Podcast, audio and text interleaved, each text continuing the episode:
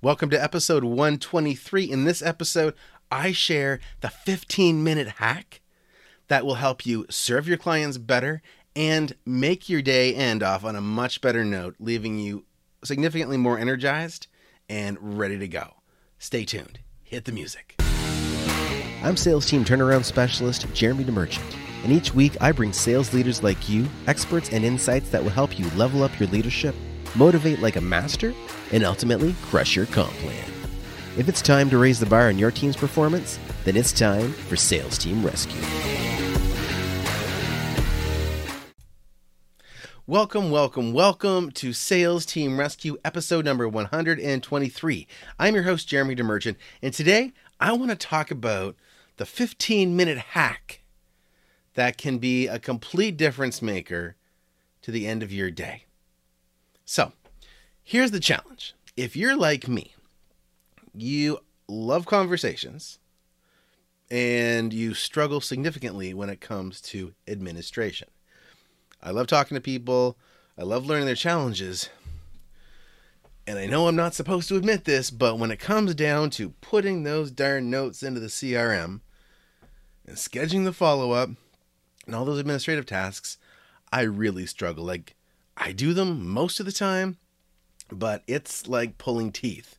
So I'm forcing myself. And this is the downside you know, you become an adult and the things that you were forced to do when you were a kid, you've got to force yourself to do as an adult. So, um, just like having to do your homework when you were a kid, we as sales professionals need to make sure we're doing that administration part. And you can consider it your homework if you want to, but you got to put the notes in the CRM. You got to put the follow up calls or the tasks in. You got to make sure it's all there because you need to make sure that if you get hit by a bus tomorrow, sorry, not the most exciting thing to think about, but if you get hit by a bus tomorrow, you need to make sure that someone else in your company can pick up where you left off, which means they need all the information. It doesn't need to be every single piece, but you, know, you want a good solid summary so somebody can jump in and pick up where you left off. So that's why it's so important. But here's the 15 minute hack. You either schedule your meetings probably for 25 minutes, 30 minutes, 45 minutes, or 60 minutes. I typically, up until recently, scheduled my calls for 60 minutes. Now, they almost never went 60 minutes, but I wanted to have it blocked off in my calendar so nothing else could get there. My thinking was was on point, but my execution wasn't bang on. And the reason was was that when I had the call booked for an hour, I would let the call go for an hour. If I had the call booked for 30 minutes, I'd let it go for 30 minutes. And so, just like what is it, the Pareto principle, where a task will take as long as you give it, well, your sales calls will take as long as you give them as well. And so, if you set your call for 60 minutes in your calendar, even if you try to keep it at 45, especially if you've got somebody invited to them, they're actually on the call and they think it's 60 minutes, you're not going to have an easy way to cut that call short. Okay, and it's going to feel like you're cutting it short. So here's a very simple hack that I started implementing that has made a huge difference for me. So the first thing is that I change my default meeting length in my calendar to 45 minutes. Now, I use an app called Fantastical for my main calendar, and that brings in all the other calendars that I use into one. But it doesn't matter. Whatever you're using, if it's a Gmail calendar, um, Google Suite, Outlook, whatever, whatever your calendar app is, go in there and set your default meeting time to 45 minutes if you were previously at 60 minutes. And what this does is gives you a clear set time to when that call needs to be done.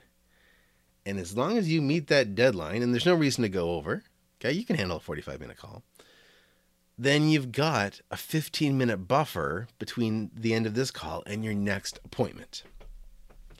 And in that 15 minutes, you can use that to put your head down, jump into the CRM, type your notes, put your tasks in, and call it a day. This is the way I want you to think of it. Your the work that you do with that call, whether it um, in, including the actual conversation, the notes you take after, the follow up tasks, all this stuff, you need to be able to handle that within a 60 minute window. The first 45 minutes is the call, that other 15 minutes is the administration. And if you do that for everything, this is what will happen. Uh, and this, again, is if your calls are 60 minutes right now. If you have your default setting for 45 minutes, you will rarely set a call for 60 minutes. Okay, because one, it's an extra step. But two, most things you need to talk about aren't going to take you an hour. So book the call for 45 minutes, which is going to be your default setting now. And you've got that extra 15 minute window. Now, if there's something that you don't need the 15 minutes for, great. You can go into your task list and pull something else off it that you need to get done. It Gives you a little bit of breathing room. And it would blow your mind how much you can get done when you add an extra 15 minutes each hour to your life. Okay, so just imagine you're in calls all day. And right now, if you're doing 60 minute calls, then let's say you're doing, I mean, you're probably not going to do eight calls a day, but if you do, let's just say you're doing eight calls a day. You've got eight calls you're trying to remember. And at the end of the day, you're trying to get these notes into a CRM because you're going, oh no, I got so busy, I got swamped, I didn't get it done, I got to go back and do the notes now. Then you're not going to remember anything. You're going to get your messages messed up, you're going to mix up your clients, and you might need to go back to call recordings to figure out the key pieces. And it's good that you've got them because we always record our calls, right? Right. But if you can make your life so much easier by not having to go back. So if you take that 15 minutes that you just created between your calls and use that for the admin, it's going to make so much difference in your life. Now, if your calls are only 30 minutes, we want to do a similar version. Okay, if your calls by default are 30 minutes and you give yourself back to back calls, first of all, give yourself a breather. Try not to book yourself back to back calls. Um, but with a 30 minute one, book your call for 20 minutes. Okay, give yourself that 10 minute window to get your administration caught up, regroup. Because if you're doing 30 minute calls and you're doing them back to back, you're doing 16 calls in a day. That might seem crazy, and maybe it is depending on what you're selling and the process you're going through.